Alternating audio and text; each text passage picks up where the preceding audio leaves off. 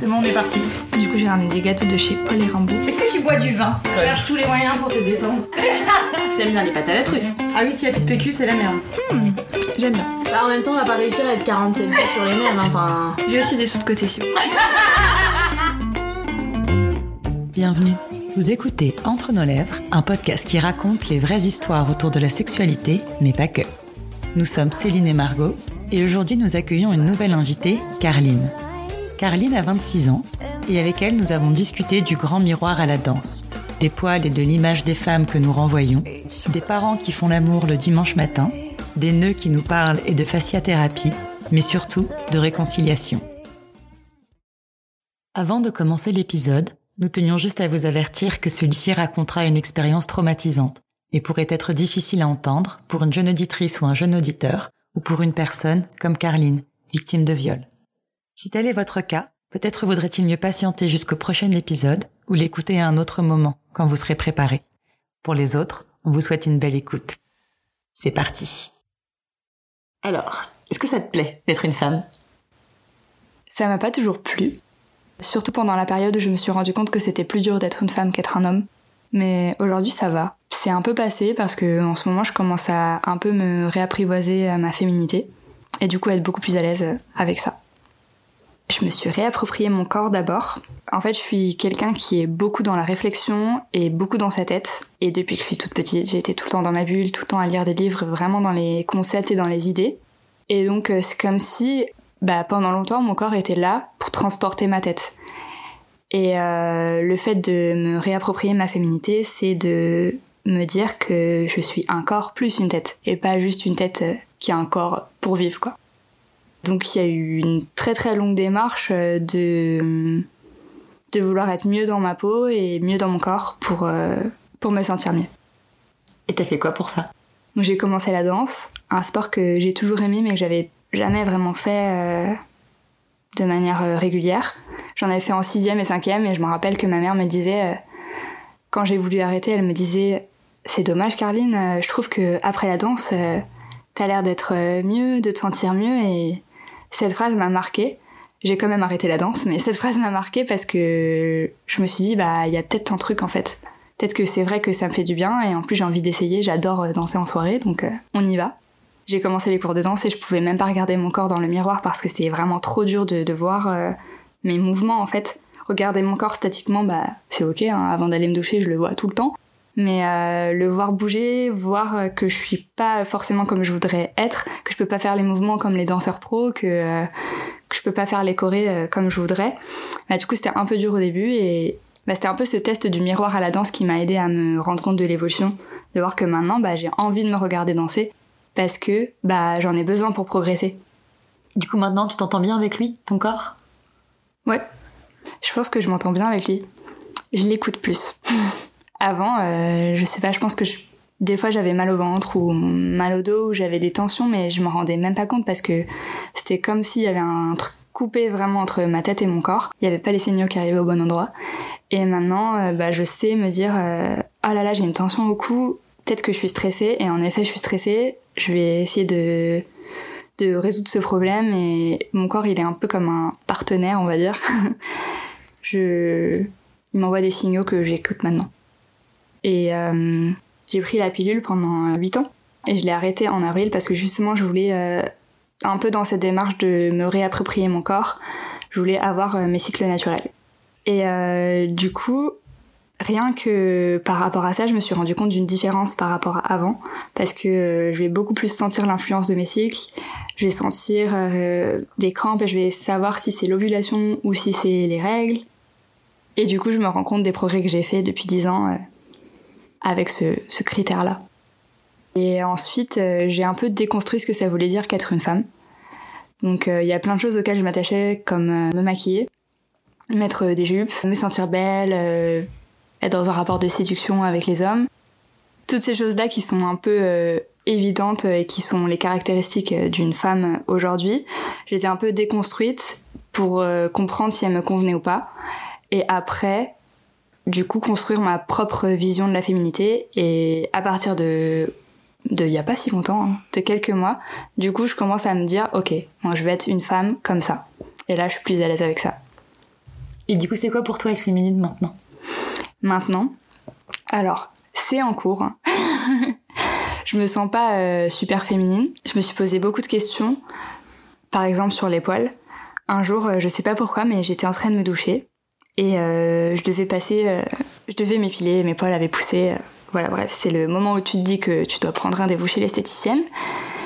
Et je me suis dit, mais en fait, ce que tu es comme femme, si jamais t'as des enfants, c'est ce que tu vas leur transmettre comme vision de la femme. Et je me suis dit, si un jour j'ai une fille, ça veut dire que si je m'épile tout le temps, si je me maquille, si je vais être tout le temps belle et si je fais attention à mon apparence, même si je lui dis le contraire, avec mes actes, je vais lui dire, être une femme, tu dois t'épiler, tu dois être belle, tu dois te, tu dois plaire aux hommes, tu dois te, tu dois séduire en fait. Et à partir de ce moment-là, je me suis dit, mais il y a un truc qui va pas. Euh, je veux plus faire ça, je veux, euh, je veux complètement euh, changer de, rapport à la féminité parce que c'est pas du tout sain de, c'est pas sain d'agir comme ça. Et donc ça, c'était en janvier et j'ai arrêté de m'épiler. Mais euh, c'est plus facile dans l'idée que dans la vie réelle. Déjà parce que je suis en couple et donc euh, mine de rien, ce travail sur euh, ce que c'est que la beauté, pourquoi on trouve qu'une femme sans poil c'est plus beau qu'une femme avec poil. Euh, on était deux à devoir déconstruire ces idées-là. À la fois c'était dur, mais c'était cool d'être deux parce que du coup, c'est comme si j'avais embarqué mon copain dans, dans cette aventure poilue et que je lui avais dit viens, je m'épile plus et on verra comment c'est. Il était grave fier de moi. Genre il m'a dit que maintenant, euh, quand il voyait des femmes dans le métro avec des poils, il se disait ouais, elles sont trop badass et tout, c'est trop stylé. Donc ça c'est la partie cool du truc. Mais après la partie pas cool, c'est que quand même, je me suis sentie moins belle. Et je me suis sentie moins bien dans mon corps et j'ai développé des mécaniques pour euh, cacher mes poils. Alors que c'était pas le but, le but c'était de les accepter. Donc euh, voilà, c'était déjà compliqué de parler de ma démarche à mes amis. J'ai mis beaucoup de temps à faire mon coming out de poils, on va dire, même avec ma sœur, avec ma mère. Ma mère, par exemple, ça m'a traumatisée parce qu'une fois, je lui ai dit... euh, en fait, j'étais en train de me confier à elle et je lui disais c'est trop dur vraiment de garder mes poils parce que les gens, euh, je vois qu'ils trouvent ça pas beau. Et du coup, moi aussi, ça me bloque et j'ai peur de montrer. Et après, elle m'a dit fais voir. Je lui ai montré. Et là, sa réaction, c'était non mais c'est horrible du coup, j'étais en mode, mais maman, t'es mon allié ou t'es pas mon allié, merde. Dans ma famille, les femmes sont très très stéréotypées. Elles font des efforts pour être belles, elles sont épilées, bien coiffées, maquillées, bien habillées. C'est elles qui s'occupent des enfants, c'est elles qui gèrent le foyer, le ménage, la charge mentale. Du coup, c'est les idées avec lesquelles t'as grandi sur les hommes et les femmes, toi? En fait, j'ai grandi avec euh, mes parents qui, eux, je pense, sont assez féministes, même s'ils s'en rendent pas compte, parce que je me sens pas fille, j'ai pas été élevée avec euh, des fées, des princesses partout, enfin, tous les clichés euh, qu'on peut avoir euh, pour des petites filles. J'étais pas habillée en rose, euh, enfin bref, tout le tralala.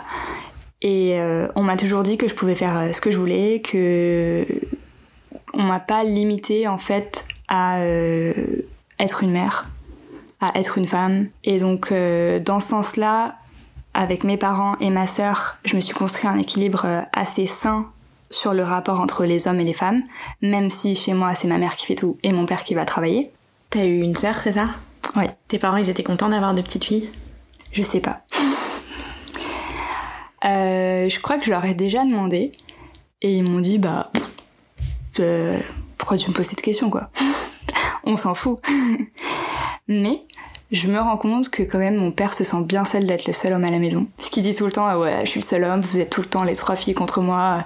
Mais euh, je pense pas que c'est du je pense pas que ce soit de la misogynie de sa part, mais c'est plutôt qu'il se sent pas à l'aise en fait avec la féminité parce que lui-même, euh, dans sa famille, il a eu un modèle euh, très très très euh, très misogyne. Tu penses qu'ils auraient fait des différences si t'avais eu un frère? Je veux pas savoir. Et maintenant, on va parler de ton éveil sexuel aussi un peu. C'est quoi ton premier souvenir d'ordre sexuel?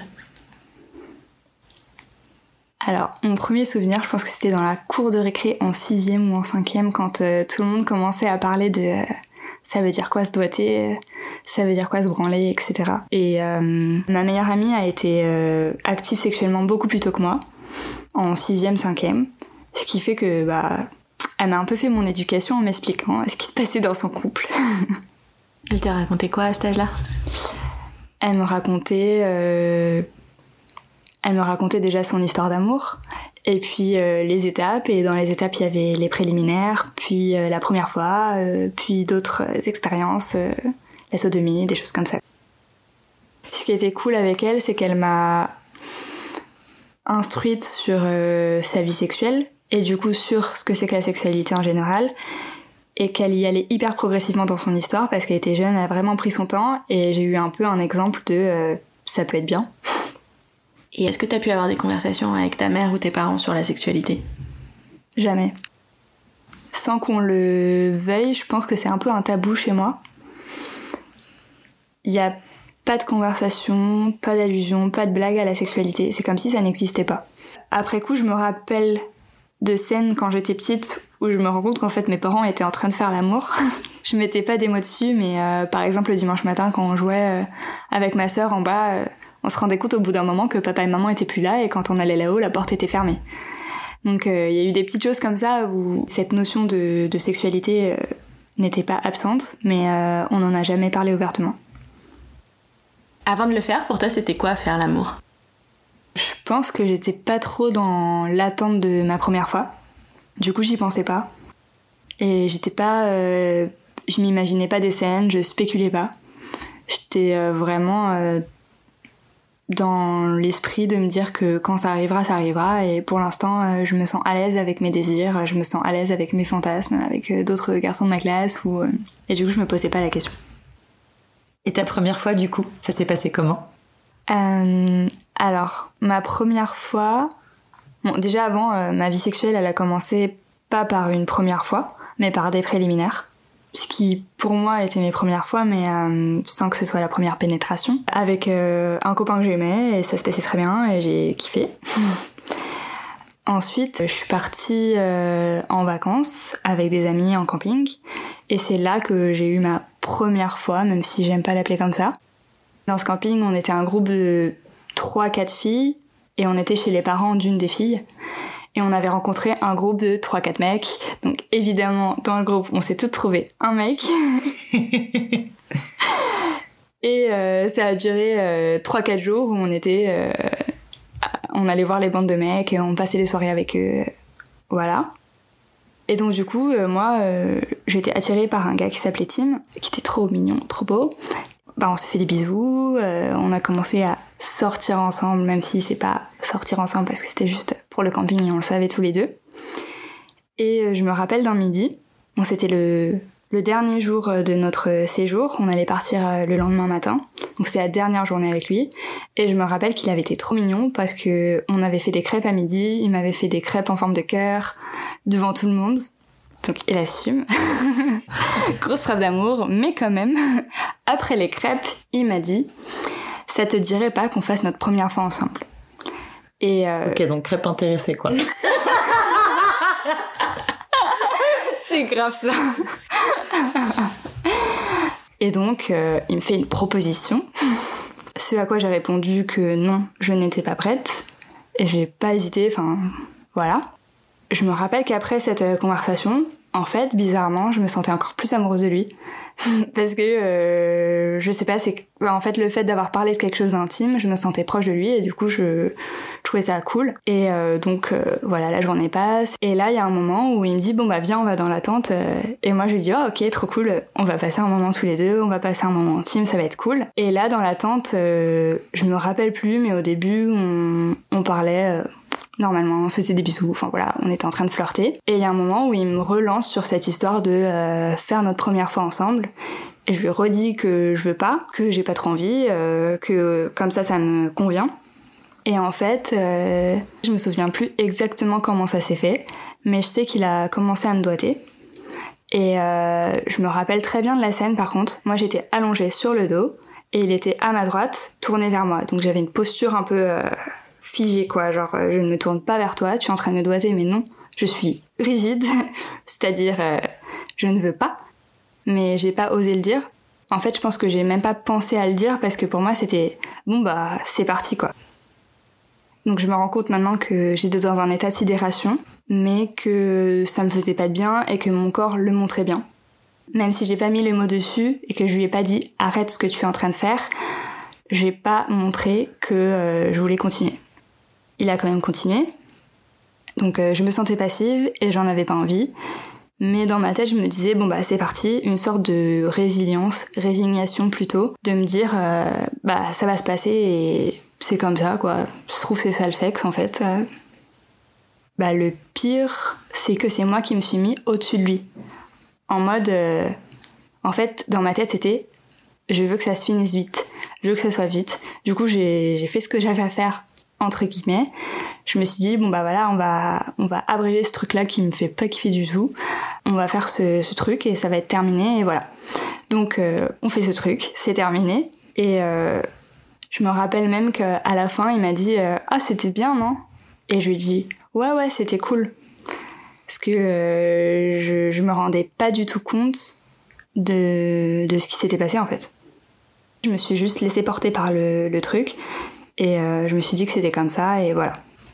Je suis sortie de la tente, euh, c'était fait, tout le monde s'en doutait parce que c'était euh, évident pour tout le monde que si on allait tous les deux dans la tente, alors on allait faire l'amour. Et je pense que c'est ça aussi qui m'a poussée à me résigner, c'est cette... Comme si le fait d'être allée dans la tente, c'est que j'avais dit ok. Donc après on est parti du camping et en fait je tombée amoureuse de lui, mais lui bah il voulait juste faire sa première fois euh, à 16 ans euh, pour plus être puceau. Et donc, euh, je lui ai envoyé quelques messages, je pensais tout le temps à lui et j'avais complètement occulté ce qui s'était passé dans la tente. Et euh, j'ai plus une nouvelle. Pour lui, c'était juste un amour de vacances et c'était super clair. Alors que moi, je me projetais, je sais pas, ça me faisait plaisir d'être amoureuse de lui et d'y penser. Et... Mais peut-être Voilà. que ça te rassurait aussi de voir là-dedans une histoire d'amour. Plutôt qu'un truc euh, pas Ouais. cool. Ouais, sûrement. Ah, sûrement. Donc tu l'avais oublié cette histoire? J'avais pas oublié l'histoire, mais j'avais oublié euh, ce qui s'était passé dans la tente. Et cette histoire-là, j'en ai parlé à personne, sauf les personnes qui étaient là, plus ma meilleure amie. C'est seulement quand j'ai eu un nouveau copain et qu'on est arrivé à un niveau d'intimité où euh, peut-être on allait faire du sexe, que ça m'est revenu en pleine phase, donc deux ans plus tard. Bon, pareil, euh, on était dans un lit, on était attirés l'un par l'autre, et là, il a voulu commencer à me doiter. Et j'ai eu une réaction un peu disproportionnée, peut-être la réaction que j'aurais voulu avoir euh, dans la tente, euh, de euh, retirer sa main et partir. Et à ce moment-là, je me suis rendu compte qu'il y avait quelque chose qui n'allait pas parce que je me suis mise à pleurer et euh, bah, je m'arrêtais pas. Et c'était vraiment violent en fait. Lui, évidemment, il a pas trop compris ma réaction, mais bah, moi non plus. Hein. mais à ce moment-là, je me suis rendu compte qu'il y avait quelque chose qui n'allait pas avec ma sexualité, que j'étais pas prête à euh, refaire euh, des choses, euh, à passer à l'acte. Et donc là, j'ai eu de la chance parce que ce copain-là été super compréhensif et a attendu avant qu'on puisse refaire des choses, a attendu que je sois prête et que je le veuille vraiment. Voilà, donc en fait, à part la première fois où il a essayé de, de rendre notre relation intime, j'ai encore remis cet épisode de côté. Et je me suis dit, bon, bah, ça veut dire que je dois y aller progressivement, donc j'y vais progressivement, et après ça se passait bien, donc je me suis pas posé plus de questions de ça. euh. Et à partir de quel moment t'as commencé à vraiment te souvenir de ce qui s'était passé et à l'intellectualiser comme tu le fais aujourd'hui? Mm. Alors, je suis allée voir une psy pour d'autres euh, raisons, mais euh, on en est venu à parler de ma sexualité parce que je me rendais compte que j'étais pas tout à fait à l'aise avec euh, ma sexualité. Et quand je lui ai raconté cet épisode de la tante qui est ressorti, elle a mis un mot dessus que moi j'avais pas du tout identifié, c'est le mot viol. En fait, elle m'a dit, euh, bah ce que t'as vécu, c'est un viol. Tu le voulais pas, donc c'est un viol.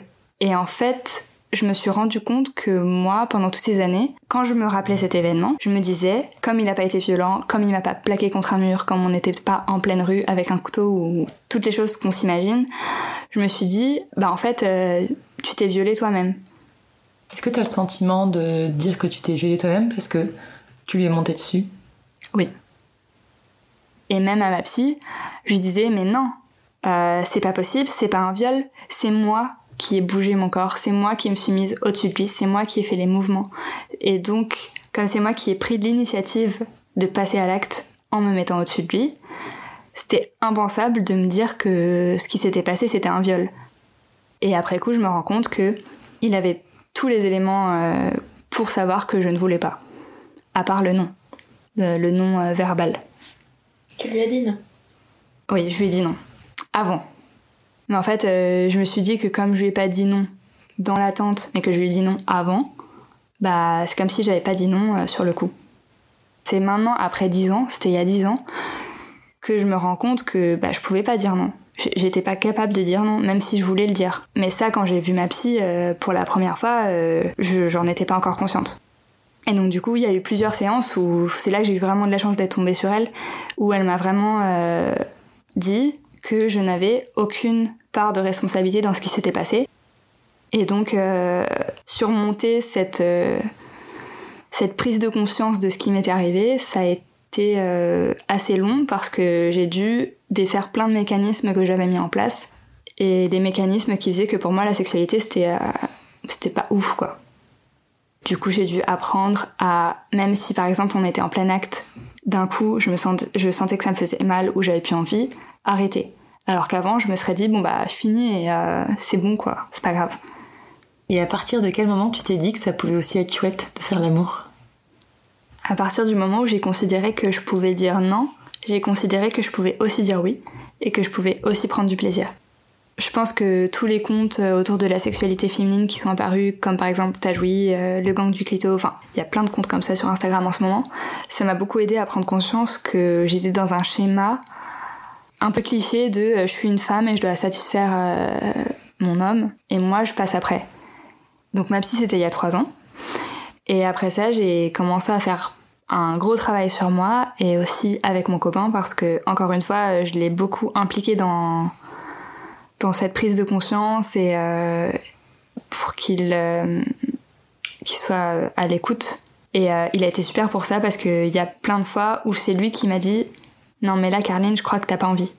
On arrête et donc avec lui j'ai pu me sentir beaucoup plus en confiance parce que je savais que euh, jamais il voudrait me faire du mal et jamais il voudrait me faire quelque chose que je veux pas et donc à ce moment là en fait c'est comme si avec lui je m'autorisais à dire non le sexe, euh, c'est pas toute ma relation et euh, j'ai le droit de de pas vouloir faire l'amour pendant deux mois, trois mois. J'ai le droit de, de dire non. J'ai le droit de pas vouloir faire certaines choses parce que je me sens pas prête. Et en plus de ça, euh, il y a plein de choses qui se sont mises en place. J'ai commencé la danse, qui me permettait d'être beaucoup mieux, euh, beaucoup plus à l'aise dans ma sexualité, mais aussi dans ma vie de tous les jours. En parallèle de ça, je suis allée voir une fasciathérapeute pour euh, régler des, tensions que j'avais dans mon corps et des, choses qui me faisaient un peu mal au quotidien. Et en fait, ça m'a débloqué plein de trucs.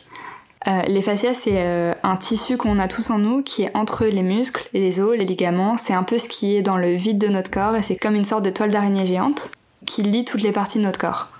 Donc ces fascias, ces tissus, ils peuvent être tendus et ils peuvent euh, créer des nœuds. Donc souvent quand on dit qu'on a un nœud quelque part dans le corps, parfois ça peut être un nœud qui est dans le fascia. Et les fascias, c'est aussi cette chose qui fait que par exemple, parfois, tu vas avoir un nœud dans le dos, mais ça va te faire mal dans le cou. Parce qu'en fait, euh, tes différentes parties de ton corps sont liées par les fascias. Ce qui était assez drôle avec elle, c'est que déjà je me sentais très très proche d'elle euh, parce qu'on s'est vite compris et je me suis sentie en confiance, donc je me suis euh, vachement ouverte à elle et c'était beaucoup plus facile de travailler ensemble. Par exemple, c'est marrant parce qu'à la deuxième séance, elle a commencé à me masser le bassin et là, elle a senti une tension de fou dans mon bassin. Et euh, elle a trouvé ça bizarre et elle m'a dit euh, Je sens une super grosse tension dans ton bassin. Est-ce que euh, tu sais pourquoi? Et là, j'ai pu lui expliquer que je savais pourquoi. Parce qu'il y avait eu cet événement-là et que je pense que ça m'avait bloqué à cet endroit. Et donc, avec elle, on a pu travailler sur les différentes parties de mon corps et débloquer des choses qui, étaient en fait des blocages psychologiques. Même si moi, j'avais avancé de mon côté et j'avais une sexualité épanouie, finalement, mon corps, il était resté un peu marqué et c'était pas forcément libéré. Elle, elle dit que euh, si tu vis un événement traumatisant, si tu te confrontes pas à cette chose-là et si tu fais pas un travail sur toi-même pour l'accepter, ton corps il va le stocker quelque part. Et du coup, euh, bah en fait, avoir fait cette fasciathérapie, ça a vraiment conclu cette euh, reconquête de mon corps, ou conquête parce que je l'avais jamais vraiment habité, parce que je suis devenue consciente en fait des différentes parties de mon corps. Et du coup, est-ce que t'as conscience de ton corps pendant l'amour? Euh, oui, je me, force à être euh, consciente de mon corps pendant, le sexe, même si c'est pas la chose la plus naturelle. Parce que l'attitude la plus naturelle, c'est l'attitude de femme, qui est de faire attention à l'autre, faire attention à ce que l'autre ait du plaisir, à ce que l'autre ait du désir aussi, et pas forcément euh, à se poser des questions pour nous. Et du coup, je fais gaffe maintenant à à pas faire ça et à me dire que moi je suis responsable de mon désir et de mon plaisir et mon partenaire est responsable du sien. À chaque fois qu'il se passe quelque chose, je me demande est-ce que j'aime ou pas? Euh, si j'aime, on continue. Si j'aime pas, on arrête. Euh, ouais, j'ai cette démarche d'essayer de faire gaffe maintenant. Des cinq sens, lequel pour toi est plus lié à la sexualité? Je me rends compte que le toucher c'est plus important pour moi parce que j'ai besoin euh, de me sentir euh, dans l'intimité avec quelqu'un, de me sentir proche de lui, et j'ai besoin de le sentir euh, physiquement, concrètement, c'est-à-dire qu'on soit, qu'on se touche. Et par exemple des positions comme la levrette, bah j'aime moins parce que bah on se touche pas. Est-ce que tu crois que tu as besoin d'être amoureuse pour faire l'amour? Oui. Et ça j'en suis sûre, encore plus avec ce qui s'est passé avec ma première fois slash viol parce que je me rends compte que j'ai vraiment besoin d'être en confiance avec la personne pour euh, réussir à, à, me dévoiler, à me mettre nue, euh, à lui confier mon corps, entre guillemets. Qu'est-ce que tu attends de ton partenaire? Je pense que j'attends de mon partenaire sexuellement une sorte de ré réciprocité. C'est-à-dire que maintenant, euh, j'ai plus envie d'être dans le schéma euh, classique, entre guillemets, où euh, on fait l'amour par pénétration, il jouit et ça se termine. Je me rends compte que ce schéma-là, il me convient pas spécialement. Donc j'attends de mon copain que lui se rende compte que ce schéma n'est pas équitable et bah, qu'il me fasse plaisir aussi. Est-ce que tu tombes facilement amoureuse? Du coup, non, parce qu'il y a vraiment, euh, encore une fois, cette nécessité pour moi de me sentir vraiment en confiance et d'avoir une relation euh, super euh, proche et intime avec quelqu'un pour être vraiment amoureuse et être plus que simplement attirée par cette personne. Et est-ce que parfois tu es attirée par d'autres personnes que ton conjoint? Oui. Je suis dans une relation classique monogame et ça me convient très bien, mais ça veut pas dire que je suis pas attirée par d'autres personnes. En fait, euh, quand j'étais en couple, longtemps j'ai cru que si j'étais attirée par quelqu'un d'autre, alors bah c'était la fin de mon couple, ça n'allait pas et j'avais pas le droit. Alors qu'aujourd'hui, je vois pas la chose de la même manière. Quand je suis attirée par quelqu'un d'autre, ça m'arrive et euh, on est super euh, open sur le sujet avec mon copain parce qu'on est tous les deux conscients que c'est normal d'être attiré par d'autres personnes, mais ça va, ça met pas en danger forcément notre couple. Du coup, ce que je me dis quand je suis attirée par d'autres personnes, déjà je, je kiffe euh, cette sensation. Je cherche pas euh, spécialement à le provoquer, mais euh, c'est quand même agréable d'être attirée par quelqu'un. Et donc quand ça m'arrive, je me rends très bien compte que je suis toujours amoureuse de mon copain, je suis toujours attirée par lui. Il y a juste cette autre personne qui m'attire et je me dis bah cool, je suis vivante. Est-ce que t'as des couples qui te servent de modèle? Euh, ouais, mes parents, je pense. Ah, leur histoire, elle est trop cool déjà. ils se sont rencontrés quand ils avaient euh, 18 ans. C'était un peu leur première histoire d'amour. euh, et euh, je les sens toujours amoureux. Et pour toi, c'est quoi l'amour? Pour moi, aimer quelqu'un, je pense que ça veut dire euh, lui vouloir du bien. Et au-delà de lui vouloir du bien, vouloir lui faire du bien. Et maintenant, c'est la question de la fin. Alors, pourquoi est-ce que tu as voulu venir nous parler de tout ça et qu'est-ce qui était important pour toi? J'ai voulu venir vous parler de ça parce que déjà j'ai écouté plein de vos épisodes. Et je trouve que ce que vous faites c'est trop cool. Et à part ça, j'ai l'impression que mon histoire elle est pas forcément commune. Toute cette euh, réflexion que j'ai eue et toute cette démarche de me réapproprier mon corps et de le reconquérir, euh, en fait, moi je me suis, senti- je me suis sentie super seule euh, quand j'ai effectué cette démarche parce que j'ai pas entendu d'histoire similaire. Et du coup, je voulais euh, raconter euh, que c'est possible en fait, que, que c'est pas grave si on se sent pas bien dans notre corps, mais que ça se travaille et peut-être donner des clés euh, pour ça. euh, voilà.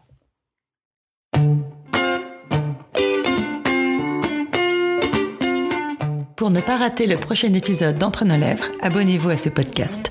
Vous pouvez également nous suivre sur Instagram, Facebook et Twitter, at Entre nos lèvres, ou sur notre site internet entrenoslèvres.fr où nous écrivons aussi. Et n'oubliez pas de vous inscrire à notre super newsletter. Tous les 15 jours, à l'annonce du nouvel épisode, on partage avec vous 5 chouettes recommandations. Des livres, des films, des articles, tout ce qui nous a plu ou touché ces derniers temps.